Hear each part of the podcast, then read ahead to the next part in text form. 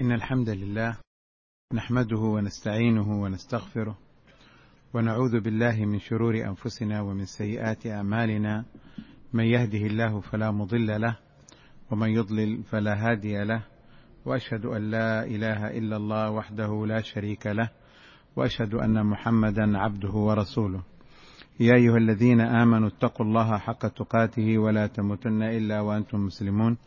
يا أيها الناس اتقوا ربكم الذي خلقكم من نفس واحدة وخلق منها زوجها وبث منهما رجالا كثيرا ونساء واتقوا الله الذي تساءلون به والأرحام إن الله كان عليكم رقيبا. يا أيها الذين آمنوا اتقوا الله وقولوا قولا سديدا. يصلح لكم أعمالكم ويغفر لكم ذنوبكم. ومن يطع الله ورسوله فقد فاز فوزا عظيما. ألا وإن أصدق الكلام كلام الله. وخير الهدي هدي محمد صلى الله عليه وسلم وشر الأمور محدثاتها وكل محدث في دين الله بدعة وكل بدعة ضلالة. أما بعد فقد انتهينا في الكلام عن سنن ابن ماجه رحمه الله إلى باب التغليظ في التخلف عن الجماعة. قال الإمام ابن ماجه رحمه الله حدثنا أبو بكر بن أبي شيبة قال حدثنا أبو معاوية قال عن الأعمش قال عن أبي صالح قال عن أبي هريرة قال قال رسول الله صلى الله عليه وسلم لقد هممت أن آمر بالصلاة فتقام ثم آمر رجلا فيصلي بالناس ثم أنطلق برجال معهم حزم من حطب إلى قوم لا يشهدون الصلاة إلى قوم لا يشهدون الصلاة. فأحرق عليهم بيوتهم بالنار. قال ابن ماجه حدثنا أبو بكر بن أبي شيبة قال حدثنا أبو أسامة قال عن زائدة قال عن عاصم قال عن أبي رزين قال عن ابن أم مكتوم.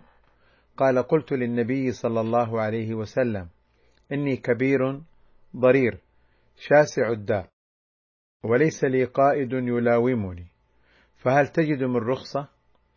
قال هل تسمع النداء؟ قال قلت نعم. قال ما أجد لك رخصة. قال ابن ماجه رحمه الله حدثنا عبد الحميد بن بيان الواسطي. قال أخبرنا هشيم. قال عن شعبة. قال عن عدي بن ثابت. قال عن سعيد بن جبير عن ابن عباس رضي الله عنه عن النبي صلى الله عليه وسلم أنه قال من سمع النداء فلم يأته فلا صلاة له إلا من عذر. قال ابن ماجه حدثنا علي بن محمد. قال حدثنا أبو أسامة. قال عن هشام الدستوائي. قال عن يحيى بن أبي كثير. قال عن الحكم بن مينا.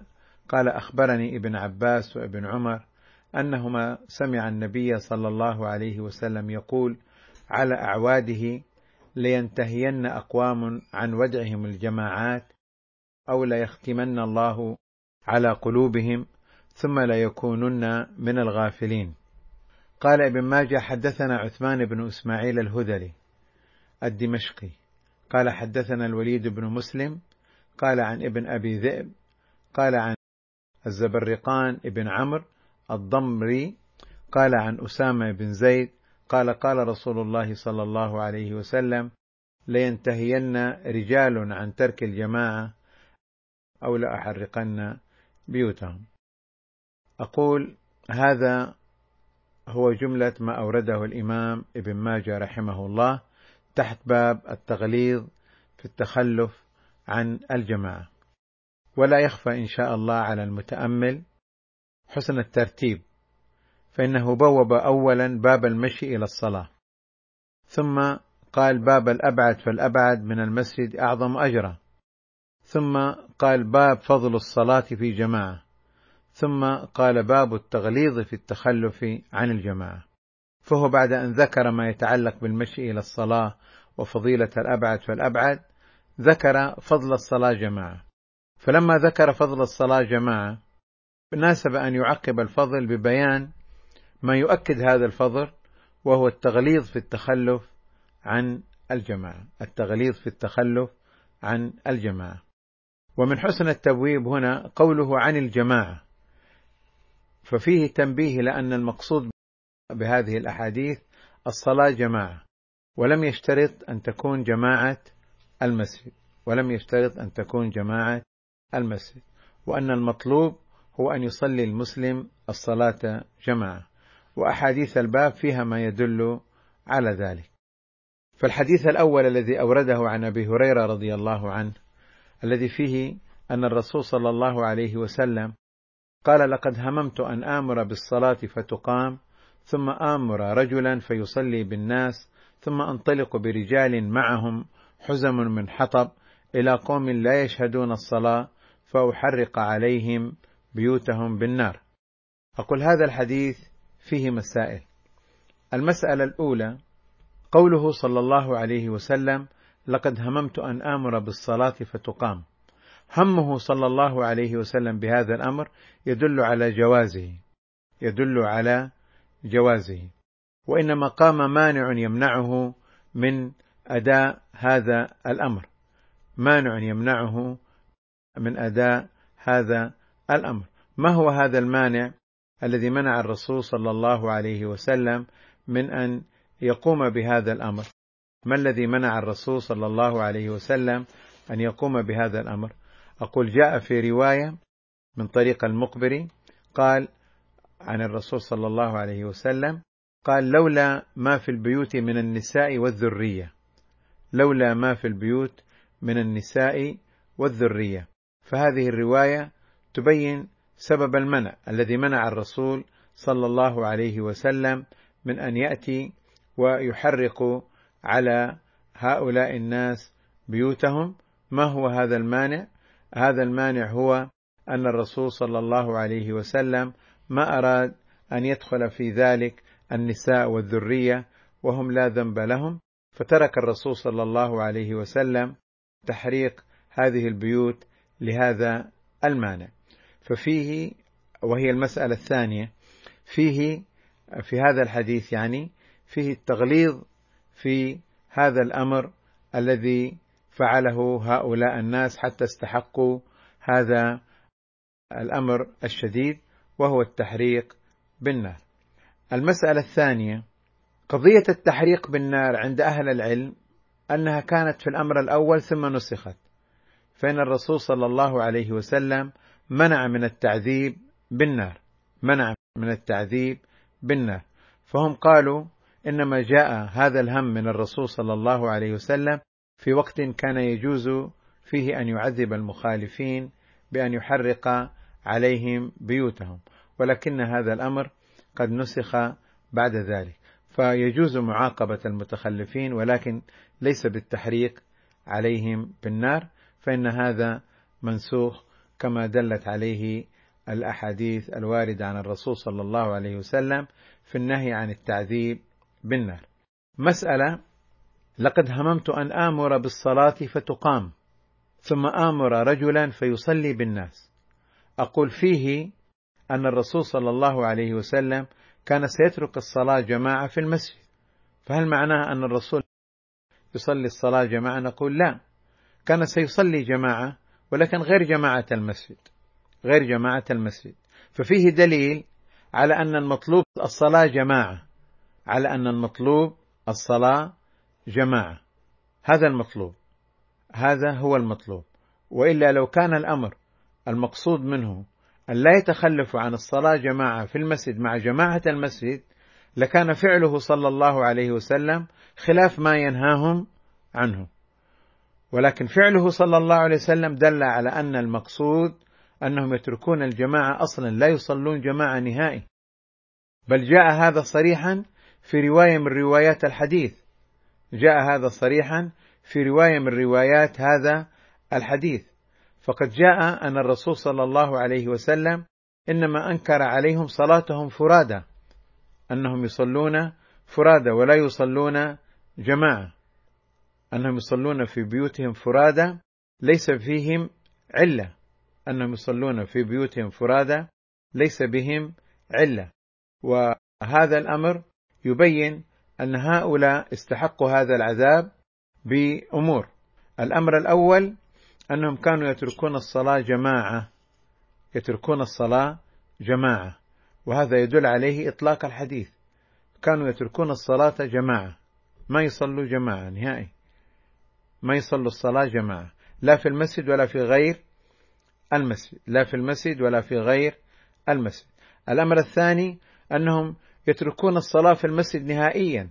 يعني ما يراهم الرسول في المسجد نهائيا. فيصير هذا معناه أن الإنسان الذي يصلي أحيانا ويترك أحيانا أقصد جماعة في المسجد ليس داخل في هذا النهي. ليس داخلا في هذا النهي. إنما النهي لمن ترك الصلاة في المسجد كلية. ترك الصلاة في المسجد كلية. فما عاد يصلي في المسجد ما عاد يصلي في المسجد.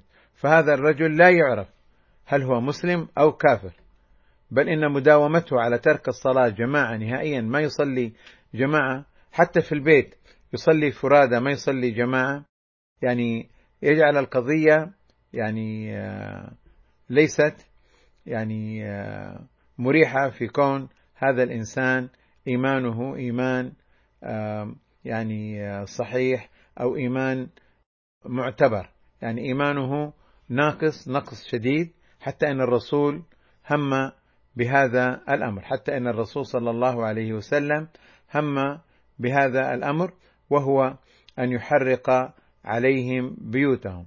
أن يحرق عليهم بيوتهم. وهذا الموضوع يعني مهم أن الإنسان ينتبه له في دلالة الحديث لأن جمهور أهل العلم لم يعتبروا في الحديث دلالة على وجوب الصلاة جماعة مطلقا. لم يعتبروا أن في الحديث دلالة على وجوب الصلاة في جماعة في المسجد مطلقا. ورأوا أن هذا الحديث يؤكد أن الإنسان لا ينبغي له أن يترك الجماعة نهائيا. إنما يعني يصلي الجماعة ولا يتركها ولا يتخلف عنها كما يتخلف عنها أهل النفاق.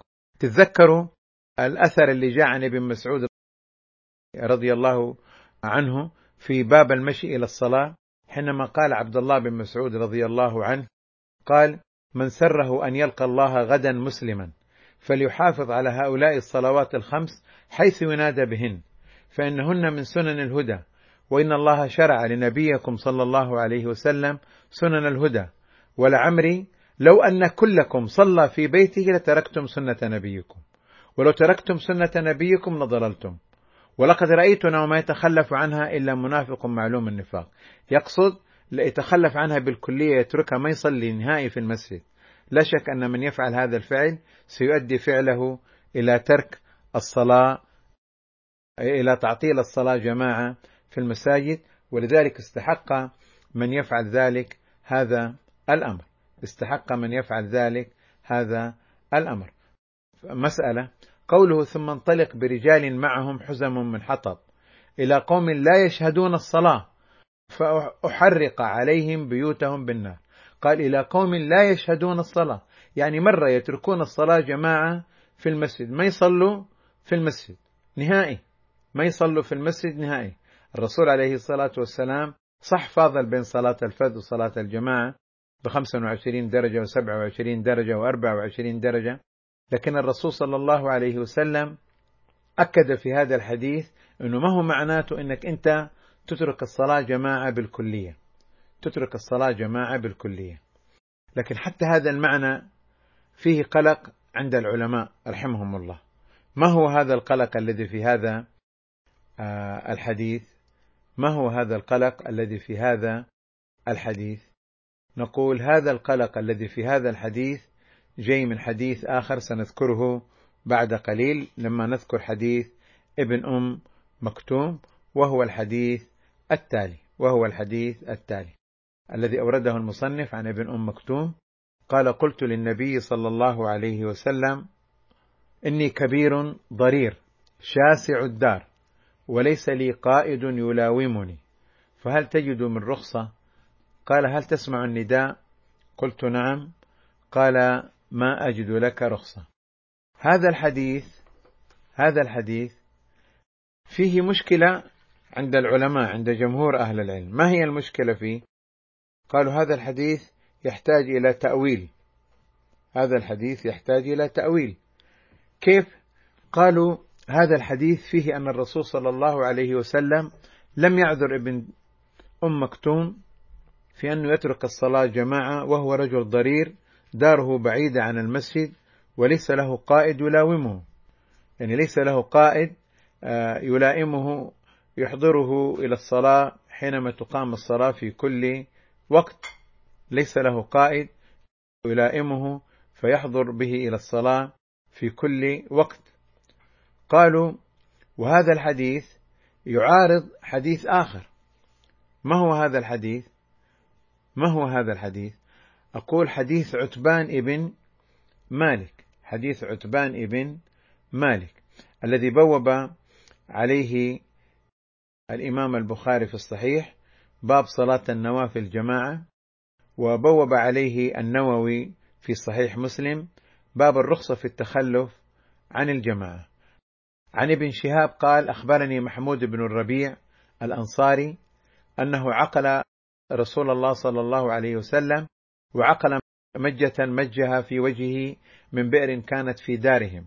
فزعم محمود أنه سمع عتبان ابن مالك الأنصاري وكان ممن شهد بدرا مع رسول الله صلى الله عليه وسلم يقول كنت أصلي لقومي ببني سالم وكان يحول بيني وبينهم واد إذا جاءت الأمطار فيشق علي اجتيازه قبل مسجدهم فجئت رسول الله صلى الله عليه وسلم فقلت له إني أنكرت بصري وإن الوادي الذي بيني وبين قومي يسيل إذا جاءت الأمطار فيشق علي اجتيازه فوددت أنك تأتي فتصلي من بيتي مكانا أتخذه مصلى. فقال رسول الله صلى الله عليه وسلم سأفعل. فغدا علي رسول الله صلى الله عليه وسلم وأبو بكر. بعدما اشتد النهار فاستأذن رسول الله صلى الله عليه وسلم فأذنت له. فلم يجلس حتى قال أين تحب أن أصلي من بيتك؟ فأشرت له إلى المكان الذي أحب أن أصلي فيه. فقام رسول الله صلى الله عليه وسلم فكبر وصففنا وراءه فصلى ركعتين ثم سلم. فحبسته على خزير يصنع له. فسمع أهل الدار رسول الله صلى الله عليه وسلم في بيتي فثاب رجال منهم حتى كثر الرجال في البيت. فقال رجل منهم ما فعل إلى آخر الحديث. هذا الحديث فيه أن الرسول صلى الله عليه وسلم صلى في بيت عتبان في موضع منه ليتخذه مصلى يصلي فيه الفروض وأنه يصلي فيه جماعة ولم يشترط للجماعة المسجد. والشاهد فيه أنه عذره ورخص له في ترك جماعة المسجد مع أنه مع أنه ليس بأعمى إنما فقط يعني أنكر بصره يعني بصره ضعيف. هذاك رجل أعمى.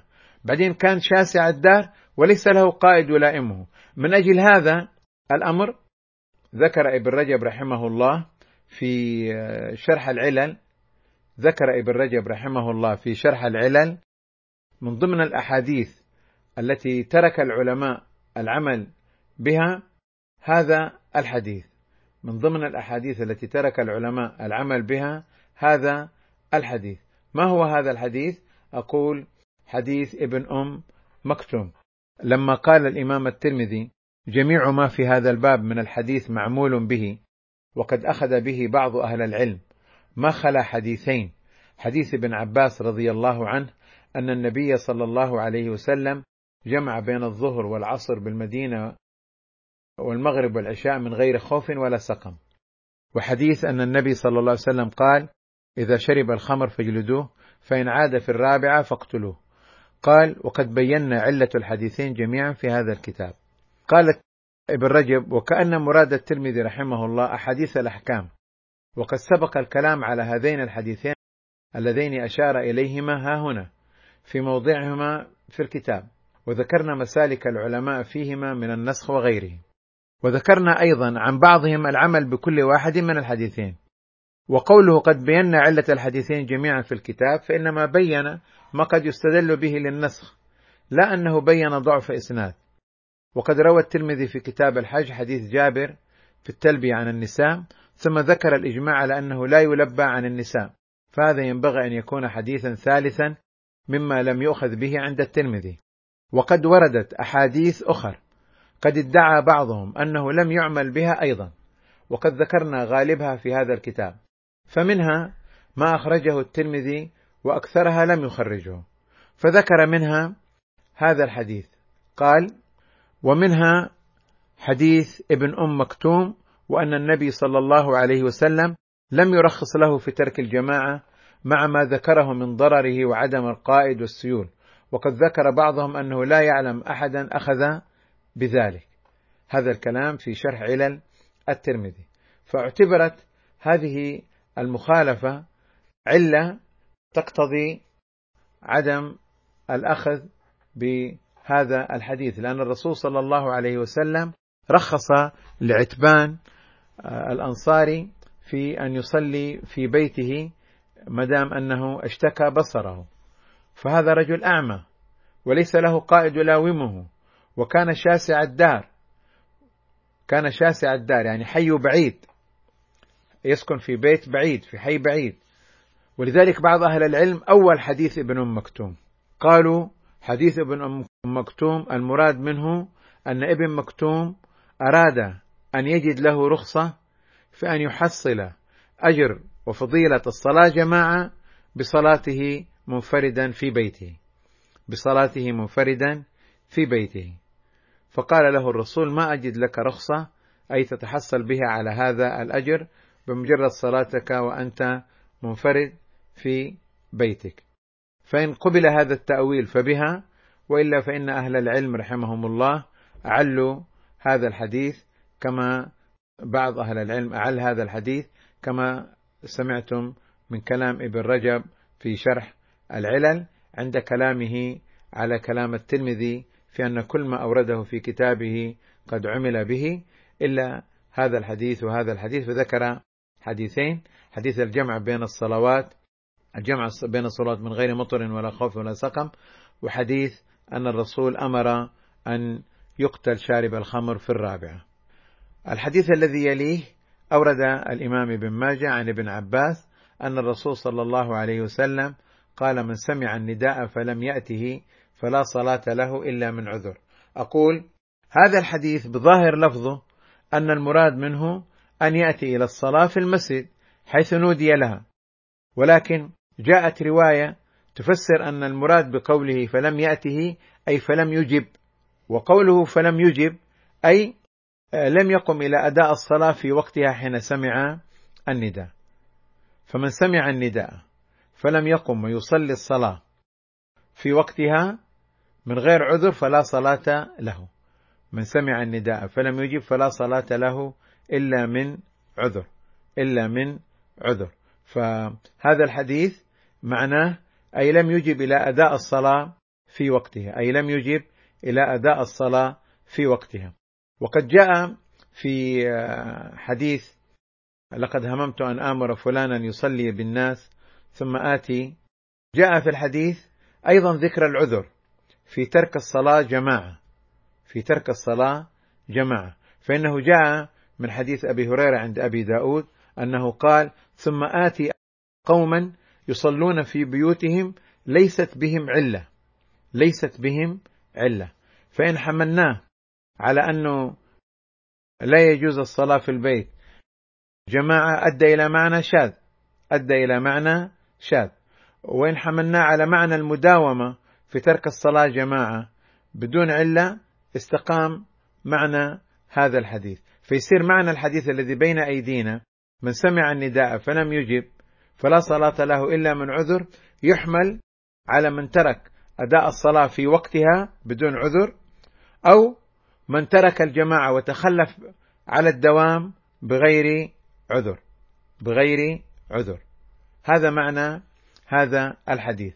وسبق أنه نفس حديث التحريق فيه دليل أنه لا يشترط في الصلاة جماعة أن تكون في المسجد. فإذا كان الحال كذلك نعم هي أفضل في المسجد لكن كون الرسول يقول لقد هممت أن آمر فلان يصلي بالناس ثم آتي إلى بيوت أقوام فهذا دليل على أن الجماعة لا يشترط لها المسجد.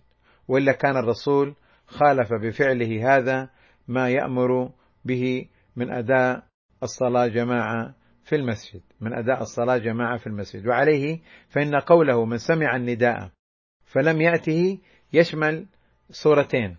الصورة الأولى من ترك أداء الصلاة في وقتها بلا عذر. الصورة الثانية من تخلف عن الجماعة على الدوام بلا عذر بلا عذر. هذا هو محل هذا الحديث. من سمع النداء فلم يأته فلا صلاة له إلا من عذر. وقوله فلا صلاة له إلا من عذر فيه نفي للصلاة والنفي لا يتسلط على الذات الشرعية إلا للإخلال بواجب إلا للإخلال بواجب. والواجب هنا أداء الصلاة جماعة وترك المداومة على ترك الصلاة في جماعة المسجد. إذا نقول الواجب هنا أداء الصلاة في وقتها هذا الواجب أو المداومة على ترك الجماعة في جماعة المسجد. المداومة على ترك الصلاة جماعة في المسجد بدون عذر كما أشار لها الحديث الأول في رواية من رواياته. ثم أورد عن ابن عباس وابن عمر أنهما سمع رسول الله صلى الله عليه وسلم يقول على أعواده يعني على أعواد منبره عليه الصلاة والسلام لينتهين أقوام عن ودعهم الجماعات أو ليختمن الله على قلوبهم ثم لا يكونن من الغافلين. أقول هذا الحديث بلفظ الجمعات لا الجماعات ثبت. ولكن هذه الرواية وردها الإمام الترمذي رحمه الله لمناسبتها لتبويب الباب. لمناسبتها لتبويب الباب. وهذا المعنى الجمعات يجعل هذا الحديث خارج الدلالة عن ترك الجماعات بالإطلاق. إنما المراد به ترك الجمعات ترك الجمعات وبالتالي لا يكون في هذا الحديث دلالة على قضية الصلاة جماعة إلا باللفظ الذي هو أورده وهو الجماعات. ولكن هذا اللفظ هذا اللفظ كما يبدو من التخريج من تخريج الشيخ الأرناؤوط أنه فيه شذوذ فيه شذوذ فيه شذوذ. وذكر أن يعني خرج الحديث وتكلم عليه وأنه أن الثابت بلفظ الجمعات ولا لا الجماعات ثم أورد الإمام عن أسامة بن زيد قال رسول الله صلى الله عليه وسلم لينتهين رجال عن ترك الجماعة أو لأحرقن بيوتهم. أقول ضعفه بسبب الانقطاع والحديث هذا يتقوى بالحديث السابق في أول الباب حديث لقد هممت فلانا اللي هو حديث أبي هريرة يتقوى به ويرتقي إلى مرتبة الحسن لغيره ويكون المراد بقوله ترك الجماعة أي المداومة على ترك الصلاة جماعة. على ترك الصلاة جماعة. هذا ما يتعلق بهذا الباب.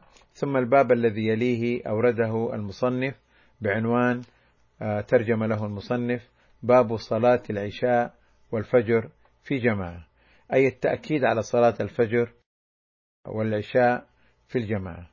لتأكيدها وتأكيد فضلها. طبعا في جماعة مطلق جماعة لكن الأفضل أن تكون في المسجد. أورد قال المصنف رحمه الله حدثنا عبد الرحمن بن إبراهيم الدمشقي قال حدثنا الوليد بن مسلم قال حدثنا الأوزاعي قال حدثنا يحيى بن أبي كثير قال حدثني محمد بن إبراهيم التيمي قال حدثني عيسى بن طلحة قال حدثتني عائشة قالت قال رسول الله صلى الله عليه وسلم لو يعلم الناس ما في صلاة العشاء وصلاة الفجر لأتوهما ولو حبوا لأتوهما ولو حبوا قال ابن ماجه حدثنا أبو بكر بن أبي شيبة قال أخبرنا أبو معاوية قال عن الأعمش قال عن أبي صالح قال عن أبي هريرة قال رسول الله صلى الله عليه وسلم إن أثقل الصلاة على المنافقين صلاة العشاء. وصلاة الفجر. ولو يعلمون ما فيهما لأتوهما ولو حبوا لأتوهما ولو حبوا. قال ابن ماجه حدثنا عثمان بن أبي شيبة قال حدثنا إسماعيل بن عياش قال عن عمارة بن غزية قال عن أنس بن مالك عن عمر بن الخطاب رضي الله عنه عن النبي صلى الله عليه وسلم أنه كان يقول من صلى في مسجد جماعة أربعين ليلة لا تفوته الركعة الأولى من صلاة العشاء كتب الله له بها عتقا من النار.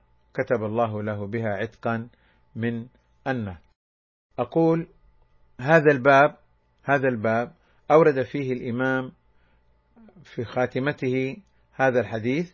هذا الحديث ضعفوا خليني أشوف لكم الحديث براءة يعني هذه مشكلة الشيخ شعيب الأرناؤوط الله يرحمه في تخريجه آه، للأحاديث.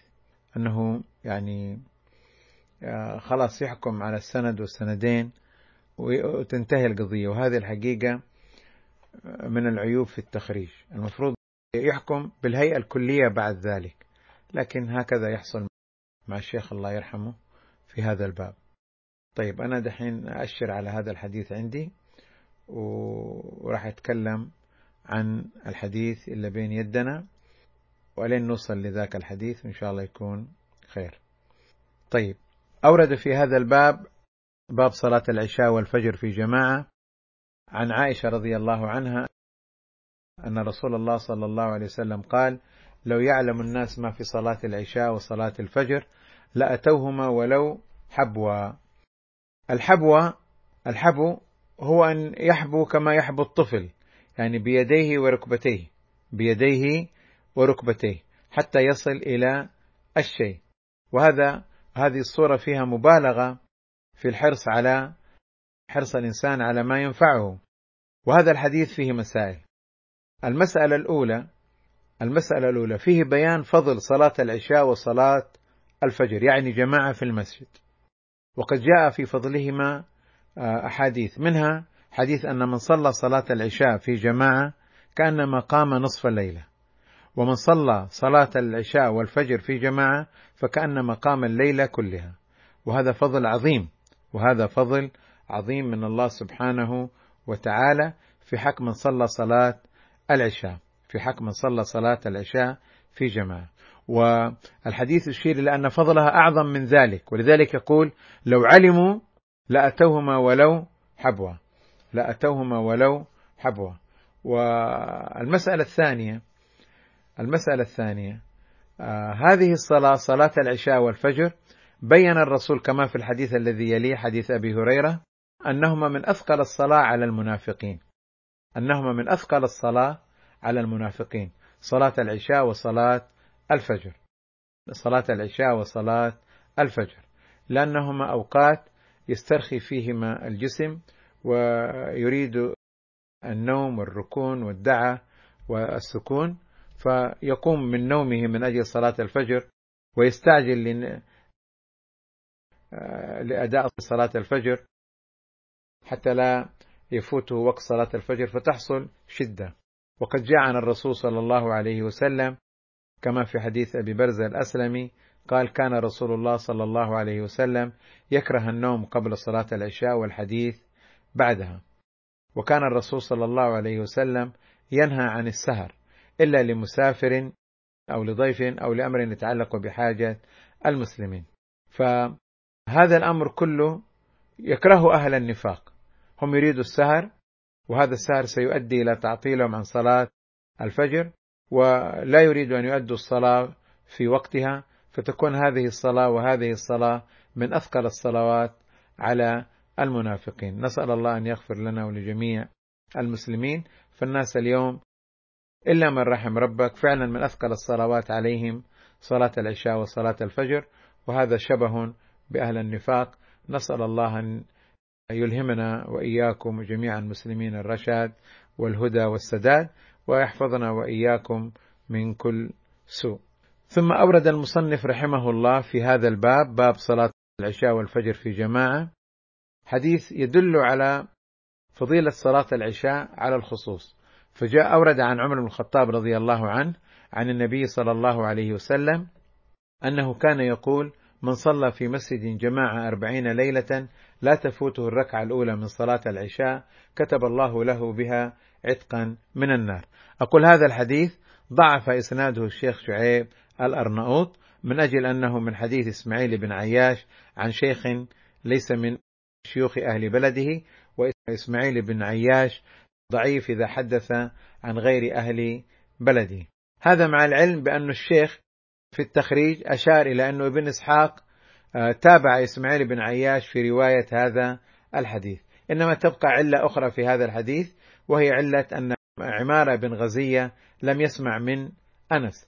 بل قد جاء هذا الحديث آه، في آه، علل الدار قطني من رواية يحيى بن أيوب عن عمارة بن غزية عن رجل عن أنس. ففعلا فيه سقط فإن عمارة بن غزية لم يسمع من أنس فعلته الانقطاع.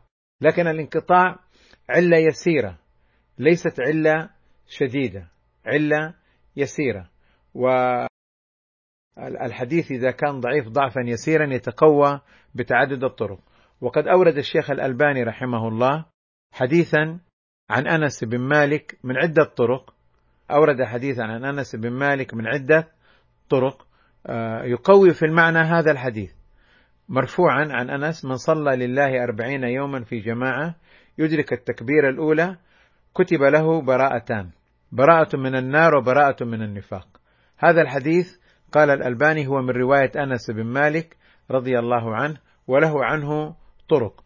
ذكر طرقه وتكلم عليه رحمه الله وهو الحديث رقم 1979 في السلسلة الصحيحة. هذا الحديث به يتقوى حديث الباب الذي أورده ابن ماجه رحمه الله. إذ أن مجموع هذه الأحاديث يفيد أن لهذا الحديث ما يقويه ويعضده ويعضد ثبوته بإذن الله تعالى. إذا حديث الباب عندنا الذي أورده المصنف عن عمر يتقوى بذاك الحديث. شوفوا هنا يقول من صلى في مسجد جماعة أربعين ليلة. لا تفوته الركعة الأولى من صلاة العشاء كتب الله له بها عتقا من النار. شوفوا الحديث اللي إحنا أوردناه. الحديث اللي إحنا أوردناه يقول من صلى لله أربعين يوما في جماعة. يدرك التكبيرة الأولى. كتب له براءتان. براءة من النفاق وبراءة من النار. فهذا يشهد لهذا ويتقوى به. ثم رأيت الشيخ الألباني رحمه الله ذكر هذا الحديث مرة ثانية في سلسلة الأحاديث الصحيحة برقم 2652 بلفظ نفس اللفظ. من صلى لله أربعين يوما في جماعة يدرك التكبير الأولى كتبت له براءتان براءة من النار وبراءة من النفاق. زاد أنه روي من حديث أنس وأبي كاهل وعمر بن الخطاب وذكر حديث عمر بن الخطاب اللي إحنا أوردناه ويبدو أنه من أجل هذه الطرق أورده آه، الشيخ الألباني الله يرحمه وبالتالي يتقوى هذا الحديث. وهذا الأمر من العيوب المتكررة في التخريج الذي على سنن ابن ماجه. للشيخ الأرناؤوط الله يرحمه ويغفر له ويجزاه عننا وعن المسلمين خير الجزاء فإن عمله جيد بل ممتاز ولكن يعني عنده في منهجية بعض الأشياء تحتاج إنها تنضبط وتصلح يقول الشيخ في آخر تخريجه لهذا الحديث رقم 2652 يقول تنبيه تبين فيما بعد أن الحديث سبق مخرجا في المجلد الرابع برقم 1979 لكن لما رأيت أن تخريجه هنا أوسع وأنفع منه هناك رأيت الاحتفاظ به هنا وما قدر يكن. إذا اللي يبغى يراجع تخريج الحديث موسع يراجعه في هذا الموضع الثاني تحت رقم 2653 2653 يلاقي الحديث عنده موجود والشيخ الله يرحمه آه، حكم بصحته بمجموع الطرق. وهذا أمر دائما أنا آه، يعني آه، أذكر أن تجدوا من تصرف الشيخ الأرناؤوط في تخريجه. الله يغفر لنا وله ويرحمنا وإياه وجميع المسلمين. طيب نرجع لأحاديث الباب. نرجع لأحاديث الباب. إذا كذا ترى آه، كنت أتكلم مع بعض الإخوة جزاه الله خير. قال لي والله ترى هذا الأمر ما هو سهل. قال شوف أنا إمام مسجد وما تفوتني الصلاة جماعة في المسجد بحكم عملي في المسجد وإني أنا مكلف لكني والله ما قدرت أوفي إني أصلي صلاة صلاة جماعة. وأنا إمام المسجد أربعين ليلة ما تفوتني الركعة الأولى. كل هذا أمر ما هو سهل هذا أمر ما هو سهل. أربعين ليلة يعني كلها يا شباب أربعين ليلة يعني خمسة في أربعين مئتين صلاة. يقول والله ما قدرت. يقول والله في السعيد اللي يقدر على مثل هذا الأمر وفضل الله عظيم والأجر فيها جزيل. نسأل الله أن يوفقنا وإياكم لما يحبه ويرضاه. ونتوقف ونكتفي بهذا القدر الآن. وصل اللهم على محمد وعلى آله وصحبه وسلم تسليما كثيرا.